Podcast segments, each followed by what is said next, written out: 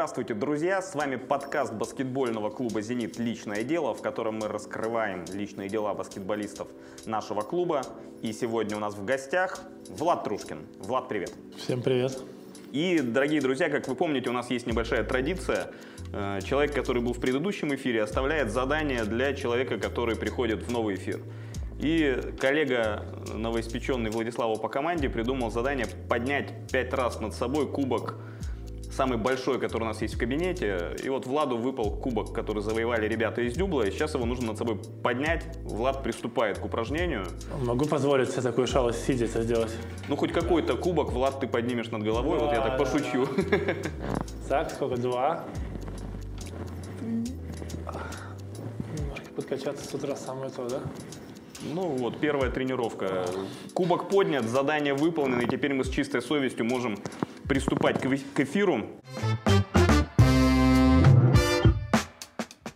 Владислав, все наши болельщики прекрасно тебя знают за то время, пока ты выступаешь в «Зените». Ты, кстати, помнишь, сколько ты уже в клубе? Ну, третий сезон. То уже, есть... это, получается, уже третий год начался? Ну, можно сказать, по баскетбольным меркам это практически ветеранство в клубе, учитывая, как часто переходят баскетболисты из команды в команду. Как отдохнул? Как этот период без баскетбола прошел у тебя? Честно сказать, отдохнул великолепно. Я по-другому открыл для себя родной город, а, максимально провел время с родными.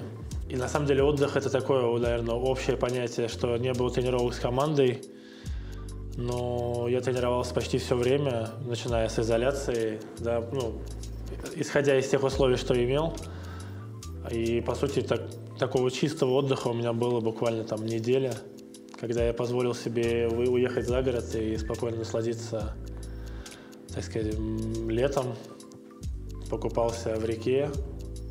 Вот. Но, честно сказать, супер время и подзарядил батарейки и физические, и моральные. Ну, это правильно, что ты за летом уехал в другой город из Петербурга. Здесь у нас с этим всегда немножко сложно. Ты заговорил про Казань. Скажи, как э, тебе вообще родной город и переезд из Петербурга, из Казани в Петербург тяжело дается или нормальная разница климата не играет никак, никакой роли? Начну, наверное, со второго да, вопроса, что переезд на самом деле вещь довольно обыденная для профессионального спортсмена, и мы уже к этому привыкаем. А не скрою, что когда я еще играл там в других командах, часто слышал про город Петербург, что Здесь какая-то очень специфичная погода, как-то очень тяжело привыкать к ней. Но за те два сезона полно, что я здесь был, не было никаких вопросов по погоде. Понятно, что там недостаток солнца все-таки присутствует, зимой особенно, но, но зато Питер компенсирует своей масштабностью, своей красотой, своей историей и, и людьми прежде всего, да, потому что здесь очень радушные, добрые люди, отзывчивые, и я думаю, что это все компенсирует. То есть в этом плане переезд да, удается довольно легко. По поводу родного города, как я уже сказал ранее, я его немножко открыл для себя по-другому, потому что вот как раз в Питер переехать легко, а обратно из Питера переехать в другой город, наверное, будет сложнее. Почему? Потому что, во-первых, после первого сезона, вернувшись в Казань, я немножко удивился, насколько люди злее чуть-чуть где-то так, да, то есть где-то, может быть, даже не злее, а грубее в каких-то вещах. И это, говорю, ну, это прежде всего сначала люди, да, то есть город, любой город делают, делают люди. А, и второе, то есть в Питере очень много мест, где можно, куда можно сходить, где можно погулять, что можно просто посмотреть, если какие-то места закрыты. Не каждый город балует таким изобилием, и... но все-таки Наверное, родной город – это город исключения, потому что этим летом ко мне приезжали друзья из других городов. Я им устраивал экскурсию по Казани. И пока ты едешь от одного такого значимого объекта в городе к другому, у тебя в голове возникает много ассоциаций, что там, а вот здесь я там ходил в школу, сюда я ходил в садик, здесь там мы с отцом ехали на тренировку, попали в аварию, стояли там, ждали три часа ГАИ там, и так далее, и так далее. И каждый какой-то уголок, и напоминает о каких-то событиях и становится как-то теплее, потому что когда у тебя есть связь с городом, ты чувствуешь себя как будто чуть-чуть больше, как будто ты ну, врастаешь в него, что ли, так скажем. Ну вот смотри, для, для Петербурга, для «Зенита» даже, точнее, для баскетбольного, Казань это тоже такой немножко свой город. У нас там в прошлом сезоне прошел домашний матч с «Цервеной звездой». И болельщики очень э, казанские тебя ждали. У меня такое ощущение, что во многом полстадиона пришло посмотреть на Трушкина, полстадиона на Заманского. Э, как тебе был тот матч, как был тот выезд в Казань? Для меня любое возвращение домой, да, Казань это мой дом – это всегда праздник, это всегда лишняя возможность дополнительно увидеть родных. Плюс просто проехаться по родному городу – это всегда какая-то некая подзарядка для меня лично, даже в моральном плане. Единственное, что негативное воспоминание в том, что тренер мне не дал как-то сыграть, не дал себя проявить в том матче. Ну, ну возможно, твоих, судьба. твоих очков нам и не хватило тогда. Такова судьба, что поделать. Да. Но, как сказать, я благодарен просто, наверное, судьбе за то, что вот так вот получилось, и мы приехали в Казань на домашний матч. Слушай, потихоньку подбираемся к баскетболу. Насколько известно всем людям, которые читают в интернете про тяжелого форварда Владислава Трушкина, баскетболом ты занимаешься благодаря отцу. То есть это твой первый главный наставник и тренер. Ну, как сказать, у меня в целом семья спортивная, да, то есть и спорт для меня всегда был близок. И я сам был суперактивным там ребенком, занимался, чем только не занимался и во что только не любил играть в детстве баскетбол, то есть это у меня папа и сестра, но в основном, да, я ходил на, на игры отца и как-то благодаря им зарядился, зарядился, ну, как бы желанием, что я хочу играть в баскетбол. И скажи, пожалуйста, такая история, когда в Яндексе забиваешь э, Влад Трушкин, Э, он выдает варианты сразу же в первых строчках. Влад Трушкин, личная жизнь, Влад Трушкин, э, семья, Влад Трушкин, девушка. Как у тебя с личной жизнью? Сейчас болельщицы прильнули к нашим радиоприемникам, к своим радиоприемникам и, и слушают. Не знал, не знал, что Яндекс выдает такой популярный поиск. Сейчас я даже вот, чтобы не быть голословным, показываю Владу. Оп, Влад Трушкин, да. личная, личная жизнь очень волнует э, владельцев Это даже интересно. На самом деле это такое, как сказать, личная жизнь все-таки всегда остается личной жизнью, не очень хочется распространяться о ней, поэтому... Поэтому этот вопрос останется для Яндекса да, вопросом. Да, да, да, да, да. Все, господа, так что можно спокойно заниматься своими делами дальше, про личную жизнь мы ничего здесь не расскажем. Тогда давай про баскетбол будем рассказывать. Этот период, который прошел без баскетбола, форму как-то надо было поддерживать, тем более профессиональному спортсмену. Как ты выходил из ситуации, как ты тренировался, как поддерживал себя в рабочем состоянии? Ну, прежде всего, да, у нас разделилось, получается, вот это время. Два месяца это была изоляция, апрель-май, да, такая, по сути, два месяца там получилось. И июнь-июль уже такой посвободней, уже и залы спортивные открылись и так далее. Во время непосредственной изоляции я успел забрать из зала фитбол, да, то есть тяжелый мяч, набивной точнее. Взял там себе разные приспособления, там подушка такая для баланса, боссу взял, велотренажер. Плюс есть отличные приложения, если посмотреть на каждом смартфоне, где можно составить программу и буквально заниматься там, даже без снаряжения, да, со своим весом, но именно там на одном квадратном метре и ну, за счет этого можно поддерживать себя в какой-то форме. Ну, то есть ты себе оборудовал, грубо говоря, спортзал, составил себе ну, такой программу. скромный спортзал, да, составил благодаря приложению программу и каждый день занимался. Давал себе, наверное, вот субботу-воскресенье. То есть пять дней работал, в субботу можно было с утра сделать какие-то легкие упражнения на корпус и, и воскресенье йога. Слушай, ну а мяч? Без мяча ведь все равно тяжело. Чувство мяча оно должно быть. Особенно у, снайперов. Все соскучились по трешкам, которые должен забивать Влад Трушкин. Вот. Как, как с этим бороться баскетболисту на самоизоляции? Можно придумать кучу разных вариантов. Можно бросать фантики или бумажки в мусорку. Но если это, ну это мы шутим. А, ну, к сожалению, во время изоляции не было другой возможности. Да, все залы были закрыты и максимально все соблюдалось. Поэтому оставалось только, если мысленно тренироваться, да, как сказать, аутотренинг так называемый. Ну а как думаешь, там, того времени, которое сейчас есть до начала сезона, хватит на то, чтобы восстановить кондиции и прийти в форму? Потому что уже большинство клубов тренировки начали, а «Зенит» вот только-только приступает. У нас в этом плане небольшое есть такое небольшое опоздание. Я думаю, что у нас есть порядка полутора месяца, полтора месяца до начала сезона. И я думаю, что этого вполне достаточно времени, чтобы набрать кондиции больше игровые. Все-таки во время межсезонья все спортсмены соблюдают так сказать, режим, все готовятся, и в плане физики, я думаю, что тренировки вот эти первые две показывают, что все на хорошем уровне. Сейчас нам нужно просто прийти к общему знаменателю и вот улучшить игровое понимание между собой – и этого времени вполне, вполне должно хватить. Единственный вопрос это вот как быстро смогут подъехать иностранцы, да, в связи с сложившейся ситуацией есть э, не, вот это вот время, которое нужно занять, чтобы сделать, там, оформить все документы. Mm-hmm. Ну, скажи, вот, кстати, неприятная тема для многих болельщиков, и я думаю, для баскетболистов, которые с прошлого сезона играют за «Зенит». Что это было за прошлый сезон? Почему такой неудовлетворительный результат показала команда? Как ты думаешь, что случилось? Ну, я не буду тут каким-то новатором. Прежде всего, одно дело, когда ты смотришь Евролигу по телевизору, а другое дело, когда ты участвуешь в ней непосредственно сам, и ты окунаешься в эту пучину, и у тебя каждые 2-3 дня игра, и если, не, ну, если две, две игры подряд дома, то это какой-то праздник, да, получается.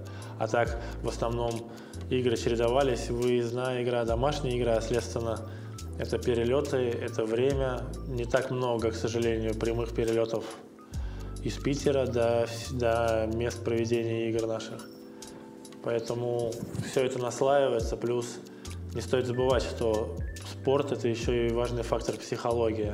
А когда, когда ты тренируешься, когда ты готовишься, то ты, естественно, настраиваешь себя на позитивный результат, на положительные эмоции. И не всегда удается эту тенденцию изменить, если, допустим, сезон пошел не по, не по, не по ожиданиям, а вот так, как он пошел, где-то проиграли одну важную игру домашнюю с командой, которые должны были выиграть. Потом ввели 18 очков, опять проиграли, что-то выпустилось. И вот этот момент такой турбулентности, то есть его нужно исправлять в положительную сторону. Нам это не удалось, и как-то пошло-поехало одно за другим. Ну, смотри, ты говоришь перелеты и так далее, но перелеты никуда не денутся. Прошлый год тебя закалил, то есть в этом году ты уже будешь готов к такой нагрузке? Тут же, да, важно еще понимать то, что сейчас есть некий опыт, плюс мы постоянно тоже стараемся работать над собой, как лучше себя готовить, как лучше себя чувствуешь, что лучше сделать после прилета. Допустим, кому-то полезно сходить в спортзал, потянуться. Кто-то идет, допустим, делает более серьезную нагрузку. Кому-то наоборот, лучше пораньше лечь спать, чтобы выспаться и восполнить энергию. И сейчас, когда там после первого сезона Евролиги мы это все опробовали на себе непосредственно. Ты уже лучше понимаешь, как лучше себя подвести к форме, к игре непосредственно в полной боевой готовности. Я думаю, важный аспект игры команды – это микроклимат в коллективе. И у нас сейчас коллектив опять обновился. Не так масштабно, как в прошлом сезоне, но масштабно довольно-таки. Кого ты знаешь из новых своих партнеров по команде, что можешь сказать о, тех людях, которые пришли в клуб в этом сезоне? Ну, естественно, в первую очередь я знаю российских игроков. Это и Виталий Фридзон, и Денис Захаров. С Денисом Захаровым мы вообще знакомы, мне кажется, с самого детства, поскольку играли друг против друга еще на детских, детских юношеских спортивных соревнованиях.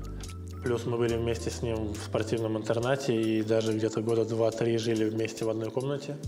Поэтому очень рад, что он к нам пришел. И это даже, наверное, некий плюс нашему спортивному интернату из города Видное, что за те 5-6 лет существования уже там два игрока играет, а там на самом деле их больше, играет в Лиге ВТБ и еще и в одной команде. Но Фридзона знают все, это уже опытный ветеран российского баскетбола, поигравший за топовые клубы, да, такие как Химки ЦСКА, Лока. Пришел к нам, это тоже усиление, это отличный снайпер и очень, как сказать, хороший человек, потому что ну, как бы человеческие качества всегда важны, и тем более для коллектива из там, 15-16 человек это, как сказать, это порой даже выходит на, на первый план. А вот клуб остался без капитана. Евгений Воронов ушел из «Зенита». И многих волнует вопрос, а кто будет капитаном? Я даже тебе не этот вопрос, вопрос задам, а как вообще выбирается капитан? Как вот баскетболисты понимают, что это человек-капитан? И какова его роль в команде? Во-первых, очень жаль, что ушел такой профессионал, как Евгений Воронов, потому что те лидерские, бойцовские качества, которые он всегда демонстрировал в каждой игре, на каждом сантиметре поля, это всегда очень ценно для команды. Поэтому желаем ему успеха в своей команде, новой удачи, без травм. А выбор капитана происходит по-разному. Есть два пути. Первый – это когда тренер сам выбирает и назначает. Второй – это когда тренер уже обращается к команде, происходит либо некое голосование, либо же команда просто выдвигает, что вот там, давайте на одобрение кандидатуры да, к тренеру, что давайте выберем там капитаном вот этого парня. Как правило, это там самый опытный или такой, как сказать, самый коммуникабельный человек в команде. А языковой барьер тут играет роль? То есть американец, не американец, иностранец, русский, неважно, кто это будет? Важны именно какие-то другие качества? Языковой барьер как такового нет, поскольку нам всем ну, знание языков это вообще, я считаю, сейчас в наше время это необходимость, да, то есть это из серии, что должен знать хотя бы один иностранный язык, потому что у меня есть много друзей, которые знают по два, а то и три. И поэтому тут, тут, наверное, уже больше играет в роль вот именно коммуникабельность человека, его авторитет в команде, как его воспринимают партнеры и такие нюансы. Скажи, пожалуйста, вот какой у тебя лично настрой на этот сезон? Что ты ждешь от сезона и как ты себя настраиваешь? Понятно, что каждый баскетболист позитивно себя настраивает на положительный результат, но вот если так более глубоко посмотреть, что ты ждешь от сезона 2021? Во-первых, хотелось бы, чтобы этот сезон прошел от начала и до конца, потому что не хочется повторения прошлого, когда он оборвался, и вот это чувство недосказанности, плюс да, прошлый сезон шел неудачно для нас, но ты всегда веришь, что вот, вот с этой победой, вот с этой игры мы начнем да, там, свое восхождение, исправление ситуации, так скажем. Во-вторых, естественно, сезон будет сложный, где-то, наверное, даже тяжелый, потому что количество игр осталось, плюс нужно снова доказывать каждый раз, каждая тренировка, каждая игра – это, это лишний шанс доказать, что ты состоятельный на этом уровне. Поэтому ожидается сложный сезон. Ожидаю, что придется бороться за те минуты на площадке, чтобы их доверили именно тебе. И, естественно, сказать, каждый спортсмен верит и выходит на площадку только ради победы. И хотелось бы, чтобы в этом сезоне их было намного-намного больше, чем, чем поражений. Ну, сейчас мы немножко пойдем по таким быстрым и несложным вопросам, на которые можно как блиц отвечать там просто одним э, словом э, или одним предложением коротким. Э, какую ты предпочитаешь одежду в обычной жизни? Удобно. Все зависит от погоды. Иногда, допустим, вот сейчас летом по минимуму носил, наверное, спортивных вещей, старался как-то одеваться, одеваться как, как все люди вокруг, да, там джинсы, брюки, либо там, бриджи. А какой, какой формат отдыха э, для тебя наиболее приемлем? То есть, ну, как ты отдыхаешь от баскетбола? Приходишь э, домой с тренировки, чем ты занимаешься? Прежде всего, это такие домашние хлопоты, закинуть, постирать форму, да, там какие-то свои вещи, поужинать или пообедать, смотря после какой тренировки пришел. Пообщаться с родными, может посмотреть новости, что происходит в мире, какая обстановка, либо же посмотреть, может, какой-то фильм такой перед сном. Можно прогуляться вдоль набережной. На самом деле вариантов масса, все зависит от того, каким количеством времени обладаешь. Какое любимое блюдо? Ну, наверное, за последнее время это гречка с курицей. Это оригинальный для Петербурга выбор. Самый главный э, человек в твоей жизни? Ну, их трое.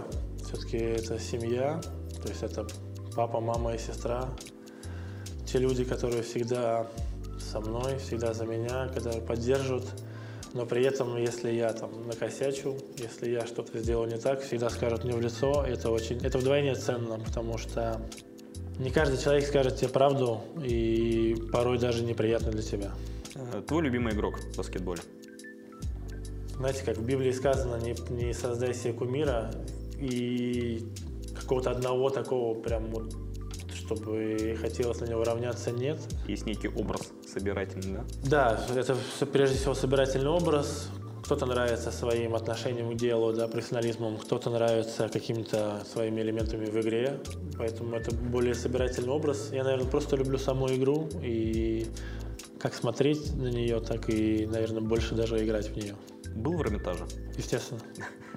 Отличный ответ. Это почему-то болельщиков этот вопрос очень волнует, особенно болельщиков э, нашего футбольного брата Зенитовского. То есть, если приехал баскетболист, спортсмен в Петербург, он в Эрмитаже обязан побывать. Ну, могу сказать так, что э, там, был ли ты в Эрмитаже или нет, наверное, не совсем показывает, потому что ну, это такой, наверное, шаблон. Все-таки в Питере Питер очень богат на музеи, и тут миллиард разных не менее, как сказать, важных по истории мест, да, потому и я с удовольствием ходил и в Эрмитаж, и Русский музей, ездил в Петергоф, Царское село. Но тут еще можно привести там Казанский собор, да, там Исаакиевский собор, Спас на Крови. Это же ну, очень красиво, очень... Сейчас это выглядит, выглядит очень помпезно, да, это очень такие мощные сооружения, которые ну, действительно стоят на века. Твоя личность в трех словах? Наверное, не очень люблю такие вопросы, поскольку со стороны виднее, как Все, говорится. скромный, первое слово понятно, это мы уже виднее. охарактеризуем. Хотелось бы, на мой взгляд, мне бы хотелось, чтобы как люди увидели меня со стороны. Это открытый, честный, трудолюбивый.